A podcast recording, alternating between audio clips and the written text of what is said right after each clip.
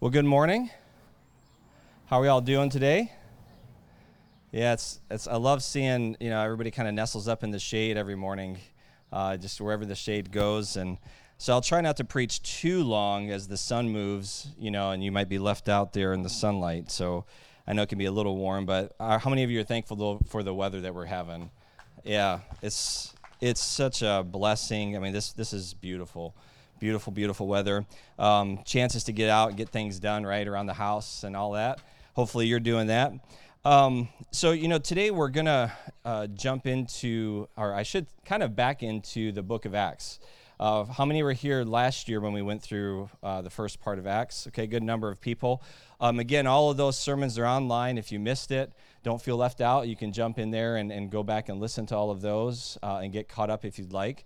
Um, but we're going to go back in today, and you know, we began our series, or our sermon series last year was called "Unfinished: The Church on Mission," and again, the idea was not the, that the work of Christ or the cross was unfinished, but that the church had work to do. Right? It was just the beginning.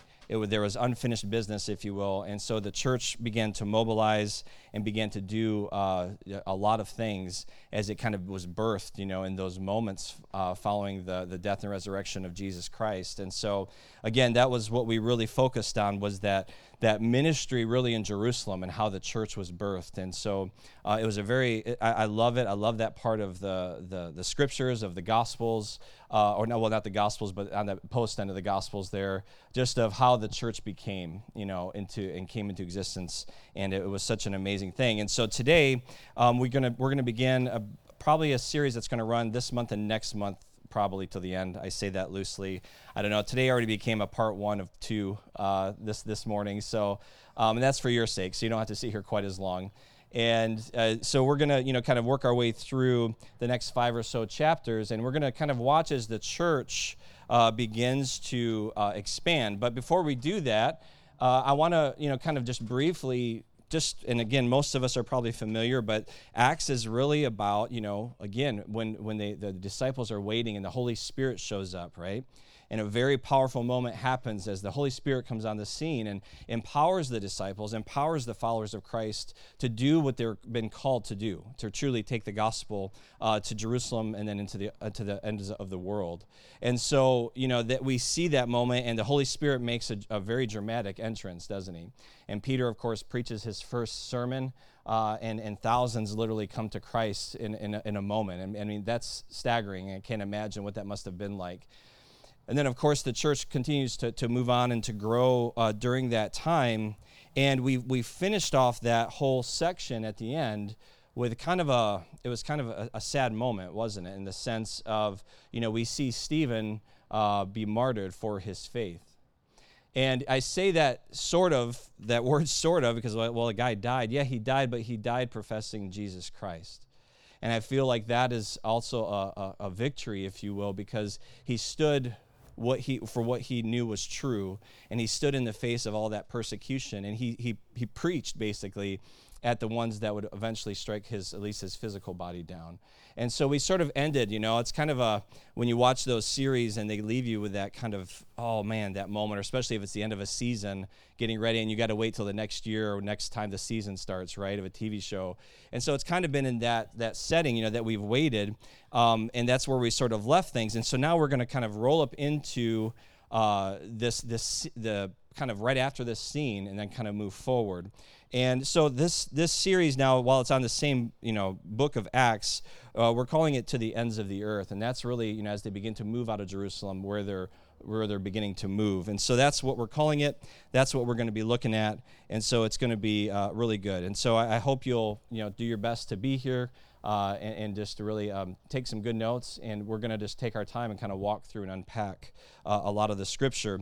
Now, again, in that scene, of Stephen, you know, he was he was the first Christian martyr, you know, on record in the Bible, and you know, it was a very uh, profound scene. It was a very it was a sad scene in the sense of you know, again, he was stoned, and that is a horrific way to die. And he was stoned really unjustly. They they, they drug him out. It, it does not appear to be a, a legal, you know, like he had done something wrong. um, but they, they did it very quickly and out of and maliciously. Um, and it really, you think about that, and we can read this passage, and we can read even these things that happen. And if, if we're not careful, I, I always tell you, you know, we need to pause, don't we? We need to kind of stop and put ourselves in that situation. So imagine, you know, the church, right? And the Holy Spirit is showing up. Things are just growing like crazy, and things are progressing, and things are moving. And all of a sudden, here's this uh, prominent figure, and he's, he's, it didn't work out well for him, did it? it he, he's dead. He died. And, and so imagine kind of the, the shockwave that would have sent through the early church. Like, oh, this is, this is for real now. that could have been me. And, you know, I don't know about you, but I mean, I would rather send me to the, to the guillotine or do something. I mean, stone, being stoned is a, a, really horrific way to die, painful way. And so, you know, again, this, this should have struck fear, and maybe it did in one sense through the, the early church. Now, um, let me just, I, I want to just pause here for a moment. And um, how many, well, I don't know. It, I say farmers. Let me, let me just tell my story. I'm not going to ask you uh, about this. Uh, you know, growing up, I grew up uh, in a rural part of Michigan, surrounded by farmlands, you know, much like here when you get out a little bit and there's lots of farms. And so a lot of my friends worked on farms. And um, I got to be careful the words that I say here, uh, but, you know, they, they had access to explosive things, to dynamite and stuff, okay? And, you know, we were kids and we just did stuff. And I'm going to leave it at that, and I've, it's been forgiven. Um, but one thing that we would talk about sometimes, my buddy would tell me, you know, is they, they had the dynamite not for just entertainment purposes. They had the dynamite because a lot of times they'd have to remove stumps, right? These huge trees, they would be in the fields, and they would have to remove things out of the ground. Well, the thing about dynamite, and you maybe get more information than you wanted to know here, but you know, if you just take that stick of dynamite and you light it and you just set it down by the stump, okay, it'll explode and it might you know do a little bit of damage, but it's it's not going to remove the stump, right? If you ever watch, you know, how they remove stumps or, or any kind of uh, large object like that, the key is you have to dig down below it, right? You have to dig this this hole and get underneath it in a small space, and that dynamite has to go uh, inside that hole. And what happens is, is, is when that dynamite explodes and there's just very little space, it creates a tremendous explosion, right? Compared to if the dynamite were just laying there. Because there's nowhere, you know, it's, it's, it's under pressure, right? That, that all that sudden, that pressure has nowhere to go.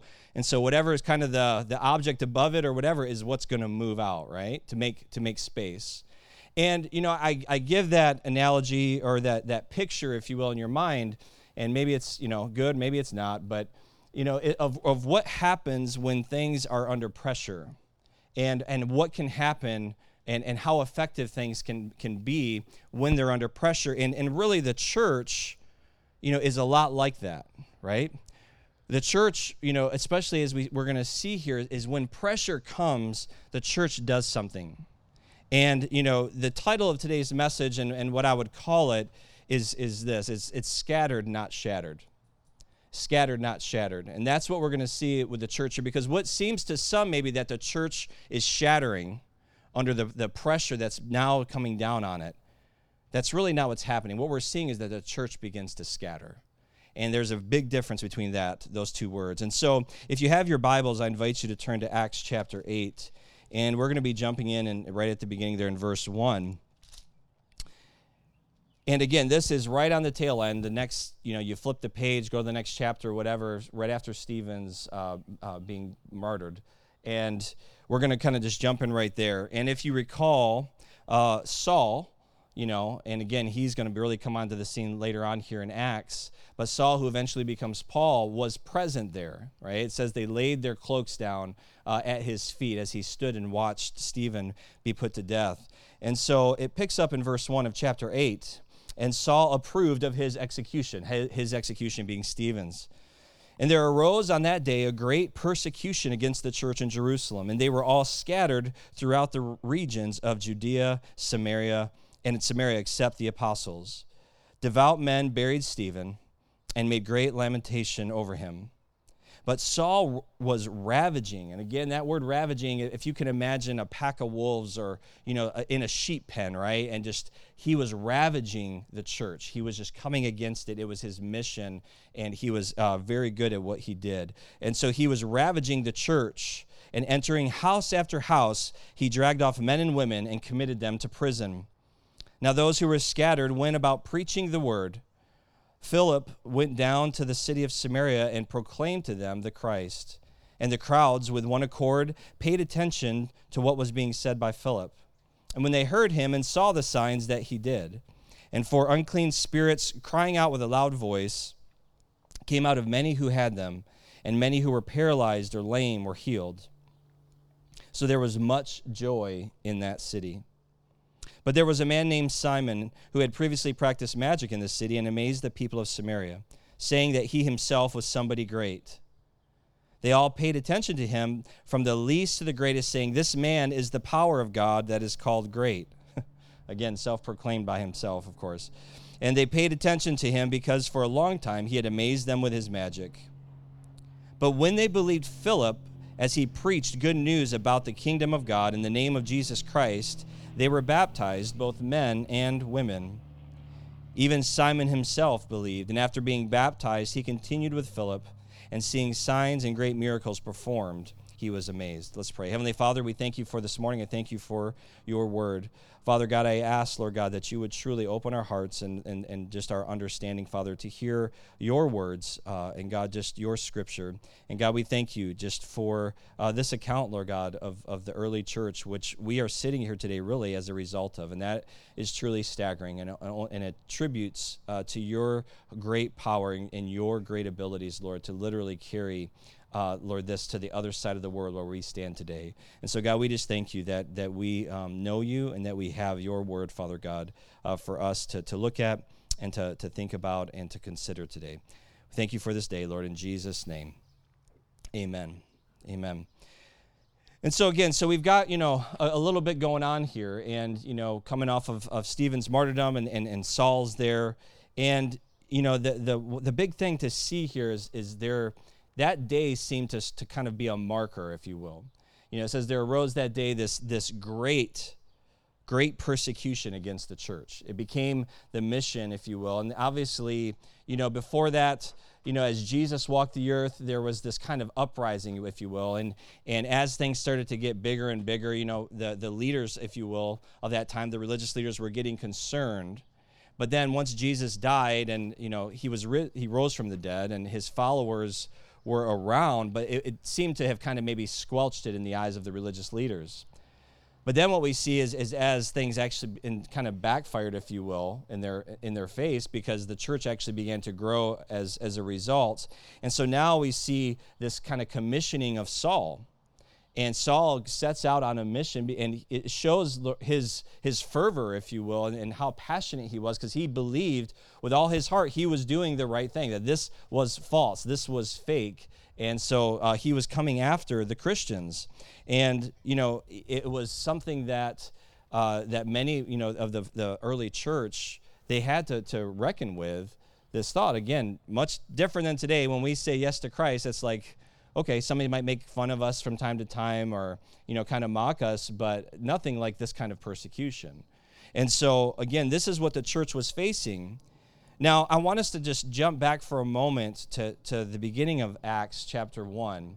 And as Jesus was, was, was leaving the earth, right? He had risen from the dead. He was beginning to be, about to make his ascension. And he says this. He says this to the disciples in 8 verses 8 and 9 of chapter 1. He says, But you will receive power when the Holy Spirit has come upon you, right? That's what we saw at the beginning of Acts. And he says this, and you will be my witnesses in Jerusalem. And if you have your Bibles, where else? In Judea and Samaria, right? Almost like there was a plan here in place that, that, that he knew uh, you know, he's laying out the instructions, and you know, yeah, you're going to start in Jerusalem, but there's these other places. You're you're going to move outward. This is going to happen, and then he even goes on from there, and he says, "Into the end of the earth." and when he had said these things, as they were looking up, he was lifted up, uh, and a cloud took him out of their sight. Now, again, we have to kind of stop here and put ourselves in this setting and understand what's going on. So remember that up to this point Jerusalem was the center of everything to the, to the Jew, right? This is why, as we talk often, and if you've, you've studied scripture or heard it all, you know, they would, they would travel for miles, for weeks, you know, kilometers, whatever it was. You know, they would they would travel to go to Jerusalem for specific festivals and events, right? Because that was the place they were supposed to come to worship. And and so there there was in their mind again remember Jerusalem that was that was the place and that was central to everything that they did. And so the Christians in Jerusalem, you know, they began to fulfill the commands of Jesus you know, first in Jerusalem, right? They were reaching, they were growing in Jerusalem. And now all of a sudden we see that this, this guy Philip is, is kind of got, gone out a little bit, right? But what I want, want you to catch here is that the thing that ends up moving the believers, the Christians, out is not really the most comfortable thing in the world. And it's probably, you know, I, don't want to say the least expected thing, but it's probably the, the least welcome thing and that's simply persecution. And I want us to pause for a moment and just let that simmer with you because we are creatures who like comfort. We we you know they were doing probably very great things that probably they were doing wonderful things in jerusalem weren't they and it, it was funny because you know I, I, went back to that that scene when jesus you know, ascended into heaven. And if you recall, I didn't read that part, but right after that, as Jesus leaves, where are the disciples? Did they run out and start on their mission?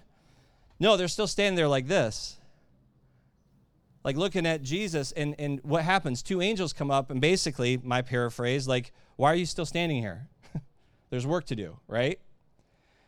And before we're too hard on the disciples, I, th- I think if we're honest, I think many of us are a lot of the times the same way, aren't we? we just kind of get caught up in where we're at or what we're doing, and we kind of lose sight of maybe what we're called to do. And so, much like those disciples were still standing there and they kind of needed those angels. I mean, I don't know if you've had that happen, but if a couple angels showed up and said, Hey, you need to get going and do this, my response at least would be, Okay, there's two angels standing here. I'm going to go ahead and start moving now. right? It kind of snapped them back to attention. And so, you know, here it's the same kind of thing. You know, they were doing great work in Jerusalem, they were doing a lot of good things. But somehow the persecution, the dialing up of that heat, if you will, caused them to, to begin to scatter, to begin to not like just kind of wander around, but to really start to get back onto the mission of what Jesus had called them to do. And I'm not going to deep dive on this, but I just want you to, to chew on that for a minute and how God uses discomfort or things that maybe we don't enjoy to still to accomplish his plans and his purposes. And I'm not saying that every single bad thing that happens is, you know, you know, God has ordained that or, or allowed that because it says every good and perfect thing comes from the Lord. But how he uses situations like that to again to get us to move, to get us to kind of, you know, to prod us on, if you will, to get us back into motion.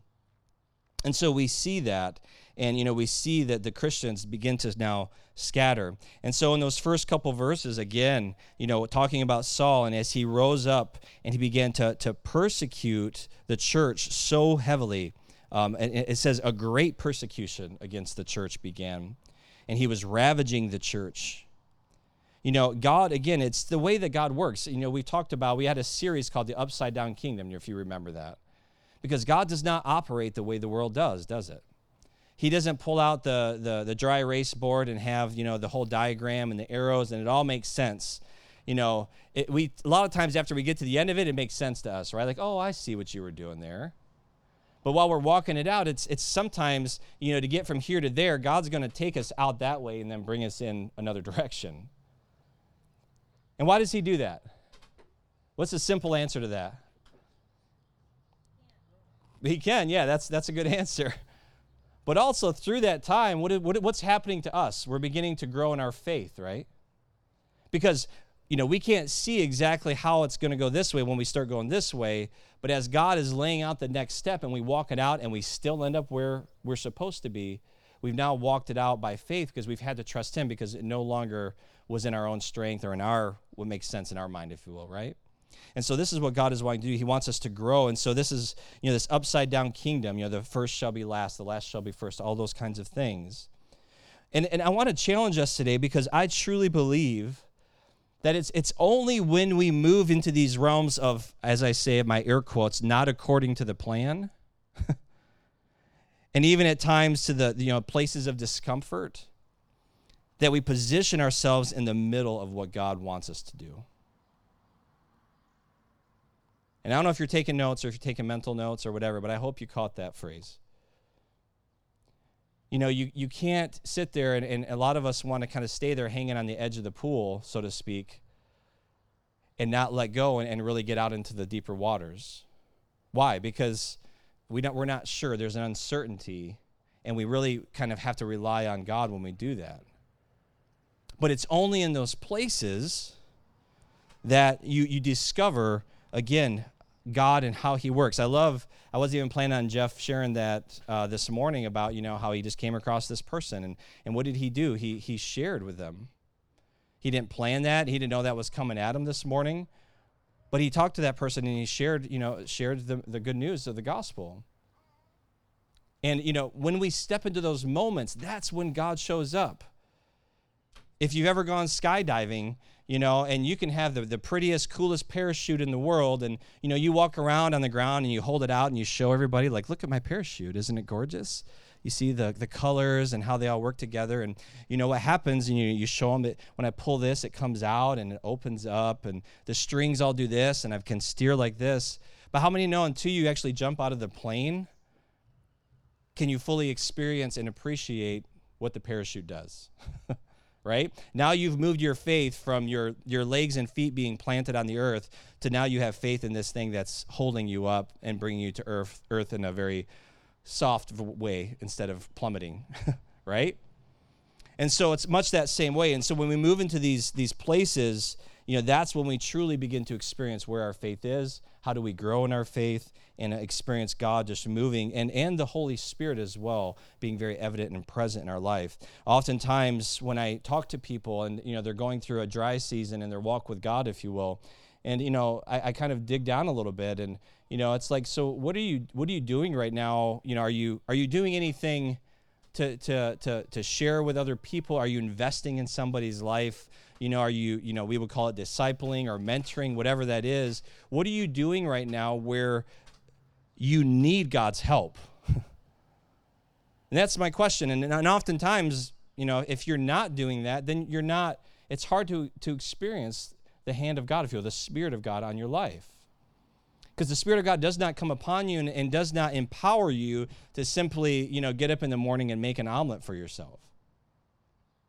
The Holy Spirit shows up when you need God's strength, when you need to do something that's beyond yourself and your ability, and to do something for His kingdom.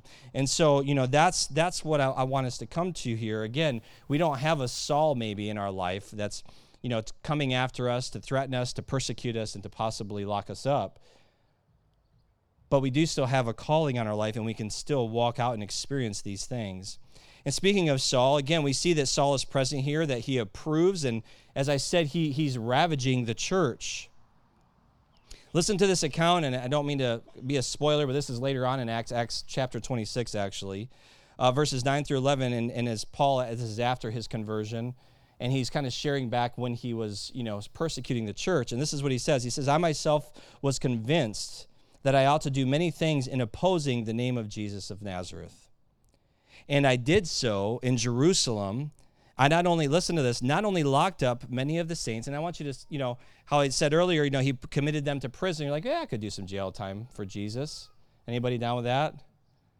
No, takers? Okay, couple. We'll work on you. It's okay. But, you know, maybe some of you are sitting there, yeah, you know, get three meals a day. Nowadays, you know, in prison, it seems like it's a pretty sweet deal. You know, you get fed and get cable TV and get to learn how to knit and stuff like that. I mean, so I think it's, you know, I don't know where you're at, but maybe if that's what you're thinking, listen to this.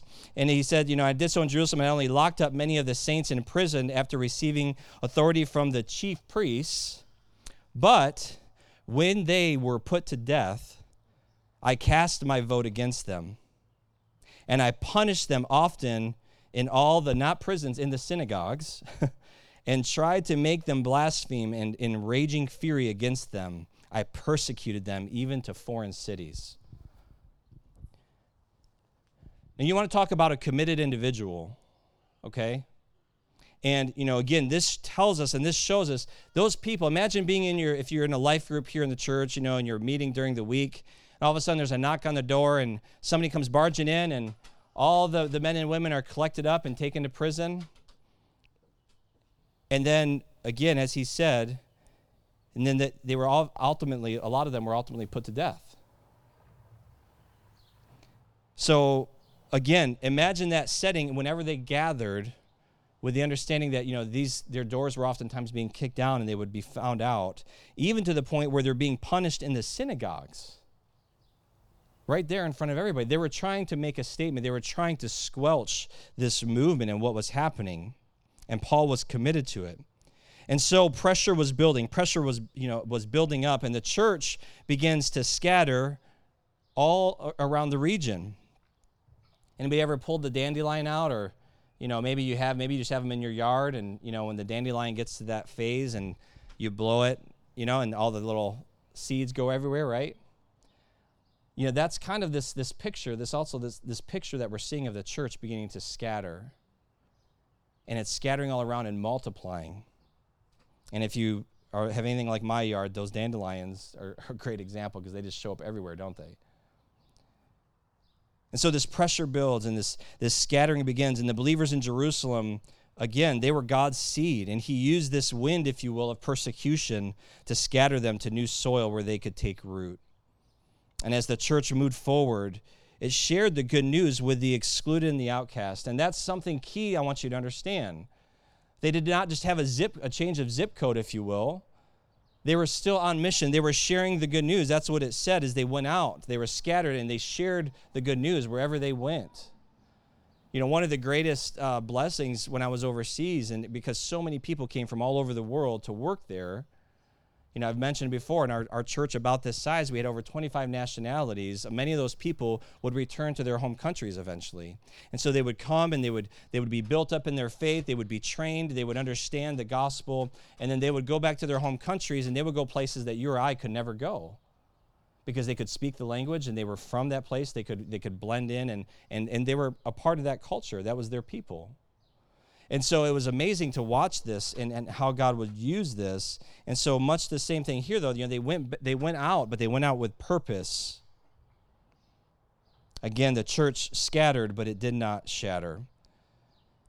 And so here in chapter 8, you know, in those those first few verses, you know, we talked about uh, in, in, in verse 4 there, it says, Now those who were scattered, they went about preaching the word. And that's what we had alluded to earlier and you know this guy phillips comes on the scene right? And he's he's gone to a place called samaria. How many people have heard of samaria? Yeah a few? Okay. So you know and again we will unpack this in a moment but you know the samaritans and the jews were not buddies at all.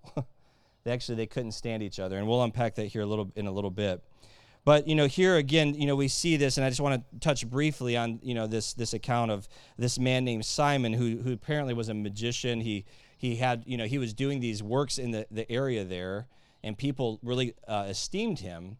And Philip came in, and he was empowered, of course, by the Holy Spirit, and many things were happening. And, and I love that last line in verse eight. It says, "So there was much joy in that city." You know, they, they received the good news and things began to happen and God began to move and, and change people's lives. And so while Simon saw this and, and even, you know, he even, you know, accepted, you know, the invitation, if you will. He became a Christian and said he believed. And, you know, um, again, this was a, a very important moment that happened as it was, as the people began to look to Philip now and, and the, the, the as he walked with the Holy Spirit you know, the things that he was doing. And so it says many Samaritans came to Christ. And now we're going to read further here, um, and beginning in verse 14 of, of Acts chapter 8. And this is where things get, get a little interesting. And so it says, Now when the apostles at Jerusalem heard that Samaria had received the word of God, okay, so now they'd received, they, they, they'd come to Christ, uh, to know Christ. And it says, They sent them Peter and John, who came down and prayed for them that they might receive the Holy Spirit, for he had not yet fallen on any of them. But they had only been baptized in the name of the Lord Jesus. Then they laid their hands on them and they received the Holy Spirit. So again, it's a little bit of a similar kind of, you know, going back when we first started in Acts and we saw the Holy Spirit show up. It seems to be a very similar moment kind of taking place here. In verse 18, it says, Now when Simon saw that the Spirit, again, this, this magician guy, saw the Spirit was given through the laying on of the apostles' hands, he offered them money, saying, Give me this power also, so that anyone on whom I lay my hands may receive the Holy Spirit. So then Peter had some words for him, obviously, because he's trying to purchase this this power, if you will, or what what you know what was being offered or what he saw. And Peter says to him, he says, May your, your silver perish with you, because you thought you could obtain the gift of God with money. You have neither uh, part nor lot in this matter, for your heart is not right before God. Repent therefore of this wickedness of yours, and pray to the Lord that, if possible, the intent of your heart may be forgiven you. For I see that you are in the, the gall of bitterness and in the bond of iniquity. And Simon answered, Pray for me to the Lord that nothing of what you said to me or said may come upon me. Now, when they had testified and spoken the word of the Lord, they returned to Jerusalem, preaching the gospel to many villages of the Samaritans.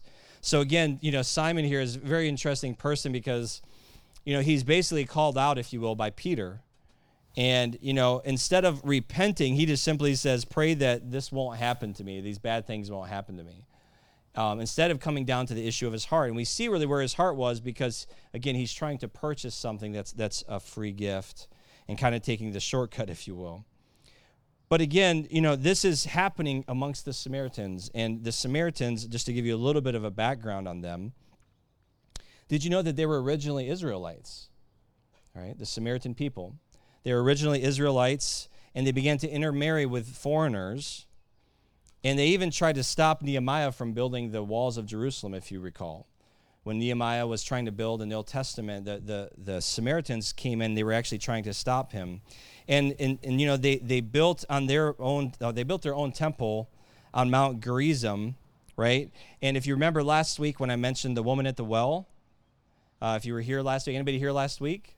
Okay, the woman at the well, when she refers to uh, the mountain that our fathers worshiped, this is what she was referring to because they had built a temple there. And so instead of going to Jerusalem like the Jews were doing, and that was kind of the central part, they went ahead and did their own thing and built this, this temple on this mountain. And that's what she had referred to. And that also just kind of gives you another little deeper snapshot to how significant the fact that Jesus was not only sitting there talking to this woman, but the fact that she was a Samaritan woman was another whole level. Like you did not talk to the Samaritans. Um, again, Samaria. Uh, you know, it was also just another tidbit was a refuge for outlaws as well. They were outlaws. There were Jewish criminals that were excommunicated, right? Well, they could go over to Samaria and they would be welcomed in. The whole thing of excommunication is you were kind of left out on your own, right? There was no, you were not accepted anywhere. But Samaria would allow them to come in and be accepted. They could do whatever and live their lives. And so there was tons of animosity, tons of reasons why the Jews and, and the Samaritans couldn't stand each other right? They could not stand each other. Now, that should give you a kind of an idea of what's happening or the significance of what's happening as, again, uh, Philip is now on the scene and now Peter and John have come on the scene, and you see this general conversion happening with the Samaritans. They have received the good news now. And so, again, you know, Peter comes onto the scene, and I think, you know, what we're seeing here, because some people ask, you know, why is there this different moment of, of the Holy Spirit? You know, they had not yet received the Holy Spirit.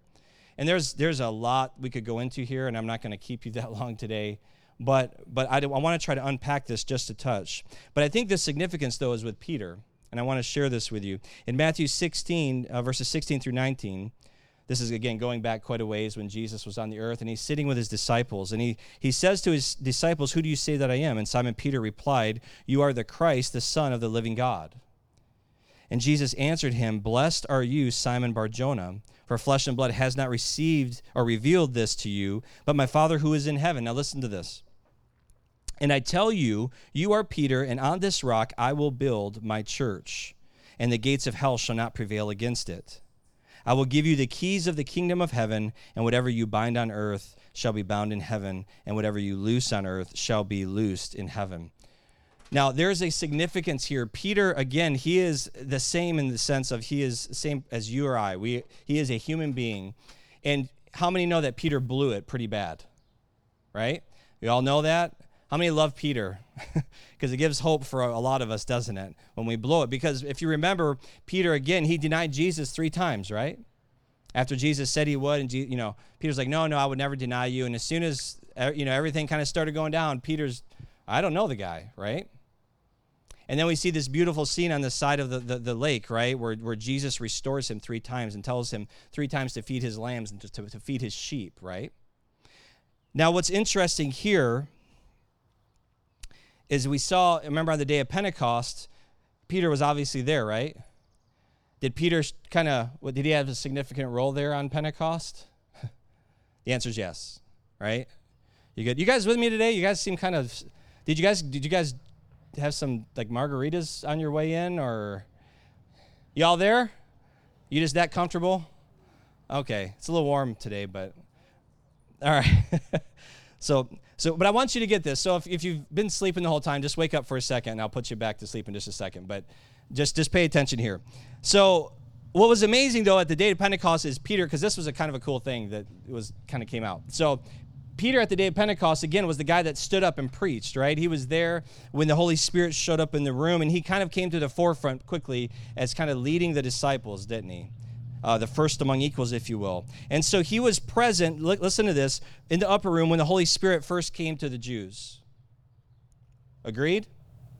All right, you with me so far? That was point one, so I hope you are. With the Jews. In Acts chapter 8, right here, now we see Peter comes in, they pray, and once again, he is present when the Holy Spirit shows up. Now to who? To the Samaritans to the partial Jews, to the half Jew, half Samaritan, right? Because they had intermarried. So they were, well, not half Samaritan, but they were half something else. But they were Samaritans. So they were the half Jews, if you will. He's present. Well, guess what? I'm going to give you a spoiler again. In Acts chapter 10, guess where else he's present at? He shows up at a man named Cornelius' home and he is present there because he had heard that, that they had basically uh, believed in Christ and everything. He shows up, shares with them, and guess what happens? they receive the Holy Spirit, and this is to the Gentiles, the ones that aren't Jews at all.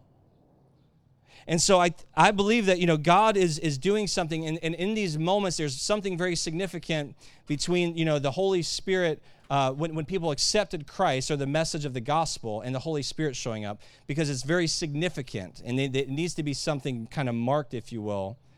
And it's just interesting to me that Peter was there for all three of those very significant people groups the Jews, the half Jews, and then the Gentiles. And so, again, you know, we see this, uh, you know, that God can do uh, amazing things and he reaches places that we maybe had never thought possible because we see, again, people that in the Jews' eyes, you know, were not kind of on the in crowd or did not, they did not have rights to it. Now suddenly they see people receiving it. They see the outsider, if you will, receiving it, and they begin to understand that this good news, this gospel, this message, and what God is offering is available and is a gift to all. How many of us can say amen to that? You should say amen because that's why we're here today. We were in that last group. That's what got us in. And so we can be thankful that, that we have been invited uh, to enter into to the good news of the gospel and to be able to receive Jesus. So again, when we when we say yes to Christ, when we, we, we accept the good news of the gospel and we believe and, and, you know we receive the Holy Spirit when we're saved and Jesus becomes Lord of our life. You know now that that's that's that's how it works, right?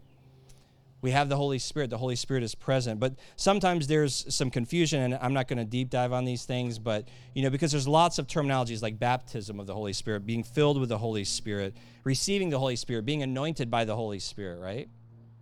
And a lot of it comes down to, again, it's, it's about us being on mission. And while we can, you know, we can dial in on some of these things, but we're not going to do that today. My, what I want you to take away from this is that if you truly want to experience the power of the Holy Spirit in your life, you're only going to do so if you're on mission, if you're if you're being obedient to what God has called you to do. Then God's hand rests upon you. Then the Holy Spirit truly can anoint you and, and you can begin to do amazing things.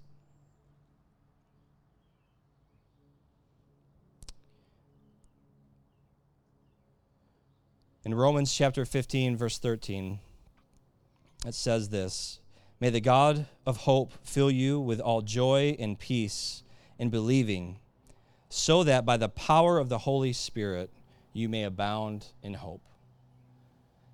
And I want you to catch that today because I believe that a lot of us here, again, I know that most of us here probably need more hope in our lives. And we see a world that needs hope. And again, it's through the power of the Holy Spirit that we can truly discover that and find that for ourselves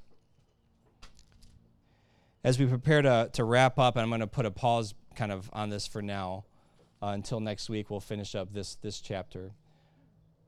But I want, want us to just take a moment to just again come back to that place and think about, you know, the scattered, not shattered kind of phrase. One thing we have to understand, and you know, especially the days and times that we're living in, we have to, as a church, as as believers, we have to be to be flexible and moldable. And I, what I say by what I mean by that is not that we just go along with whatever you know culture's doing, or there, there are lines that we draw, right? But we have to continue to, to let God reveal to us what it is that He's wanting to do, what it looks like today.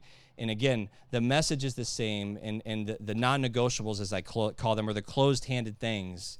You know, those things will always, those are the hills we'll die on, so to speak. But we have to continue to, to, to ask the Lord, show us how do we reach the people around us? How do we reach them with the good news? You know, volunteering. We call it volunteering. I want to. I'm going to call it. Start calling it ministering on Strawberry Fest. that's what we call it now. We call it the parking lot ministry, because we have to understand that that's an opportunity. That's a ministry. That's something. That's a very unique way for you to come into contact. Uh, you know, I'm not gonna. I want to get Jeff back here at some point with Jody, and they can unpack some more of what they do in their ministry. But you know, one of the things they have is a food pantry and I'm sure that they love to see people be fed and to meet that physical need. But ultimately, their hope is to have those conversations. Am I, am I speaking right here? You know, that they get that opportunity to share some with somebody, to hear where their struggle is, to get to pray with them, to share the good news. You know, it's kind of like last week we talked about, right? When Jesus talked to the woman at the well, and he's like, you know, that water is great, but I'm if you knew who I was, I'm offering living water, water that doesn't run dry, water that's it gives you eternal life. And that's what we have to always always have our eyes open to and always be aware of is that we're looking for those oppor- opportunities. You know, we often will find ourselves, church, in difficult circumstances. Now more than ever, things don't seem to be going according to plan, do they? But I want us to always be looking for what God might be up to. All right? If we keep our eyes open and we ask God to show us, God, what, what are you doing in this situation?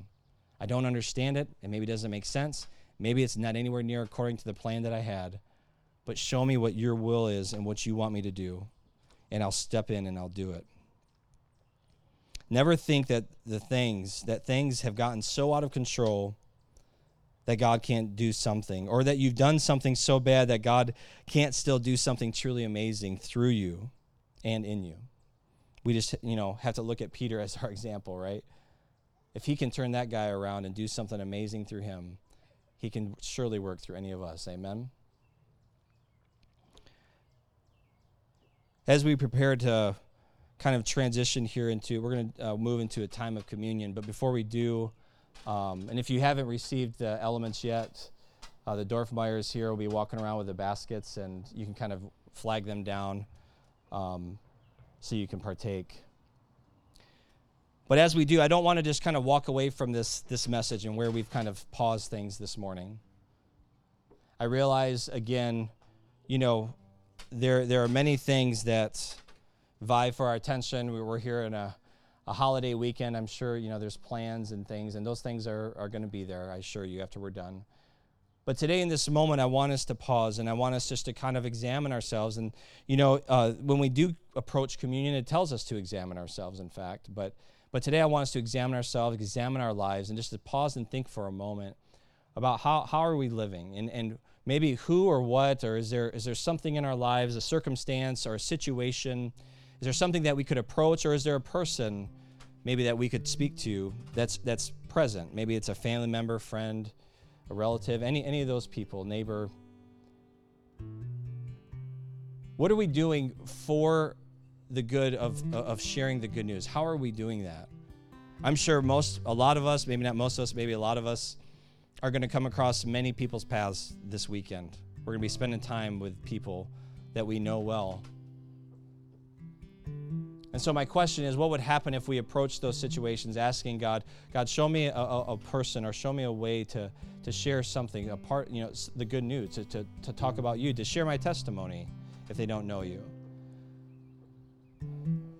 Because that's what you know what really drove the church and again while that pressure came and while that squeeze sort of happened and it, things began to expand quickly again don't lose sight of the fact that while they were being again dispersed if you will they were still on mission and they still saw those opportunities.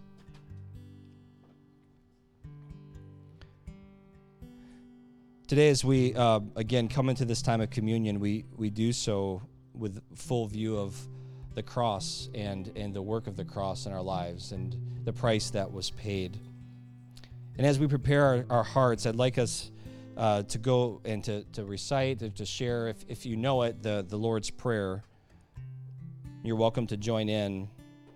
But I love this the prayer because it's really, you know, it's it's the answer Jesus gives when the disciples ask the simple question, teach us how to pray. How do we pray? And, you know, Jesus answers with a very succinct, you know, this is, let me show you, this is how you do it. And so it's very good, it's very important, and, and so we want to do that today. And so as we, we do this, uh, again, if you know it, you're welcome to join in, or otherwise you can just sit there and, and listen. So let's let's pray the Lord's Prayer. Our Father in heaven, hallowed be your name. Your kingdom come, your will be done, on earth as it is in heaven. Give us this day our daily bread, and forgive us our debts, as we also forgive our debtors. And lead us not into temptation, but deliver us from evil. Amen.